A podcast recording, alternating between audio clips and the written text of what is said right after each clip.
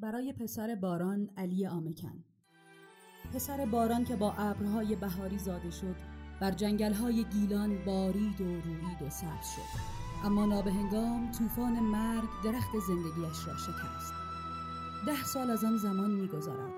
چرخش فصلها و دوباره در اسفند ماه که ماه زایش و رویش است پسر باران میان سخن از علی آمکن است. هنرمندی جوان و بسیار توانا که هم تصویرگری و هم نقاشی و کارهای گرافیکی می‌کرد. در همه این زمینه ها ذوق و استعداد سرشاری داشت. او بیش از همه به عنوان همراه و هنگام با نشر چیستا و مؤسسه پژوهشی تاریخ ادبیات کودکان کار کرد. در پروژه های فارسی آموز ادبی و واژه‌نامه چیستانی و کتاب تصویری افسانه درخت خرما و بوزی اکنون این افسانه روزانه یا هفتگی در موزه کودکی ایرانک برای بسیاری از کودکان اجرا می شود و بخشی از فضای موزه اثر دست این هنرمند جوان است. علی آمکن همیشه برای دوستدارانش طعم جنگل های گیلان و شعر نامدار باز باران و آن کودک ده ساله راوی شعر را می‌دهد. یادم آرد روز باران گردش یک روز دیرین خوب و شیرین توی جنگل های گیلان. کودکی ده ساله بودم. شاد و خرم نرم و نازک چست و چابک. از پرنده از چرنده از خزنده بود جنگل گرم و زنده آسمان آبی چو دریا یک دو ابر اینجا و آنجا چون دل من روز روشن.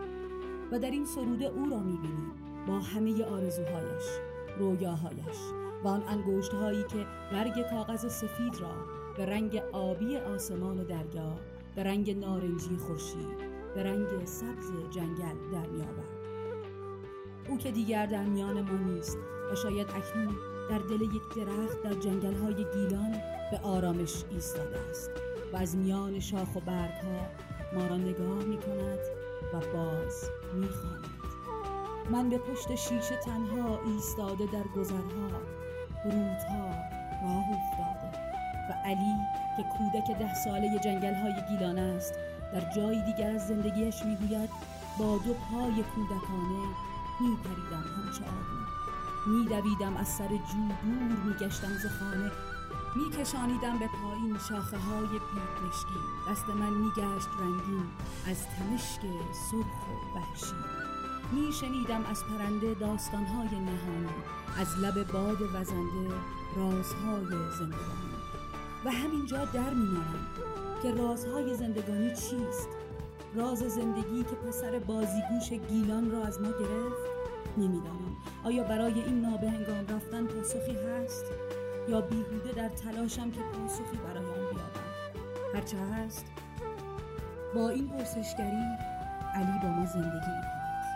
هر بار که یاد آن دست ها میافتم که چه هنرمندانه می‌توانست تصویر بیافریند و هر بار که آفریده هایش را می‌بینم حس می‌کنم او دارد با این آفریده ها با ما زندگی می‌کند. درست مانند ما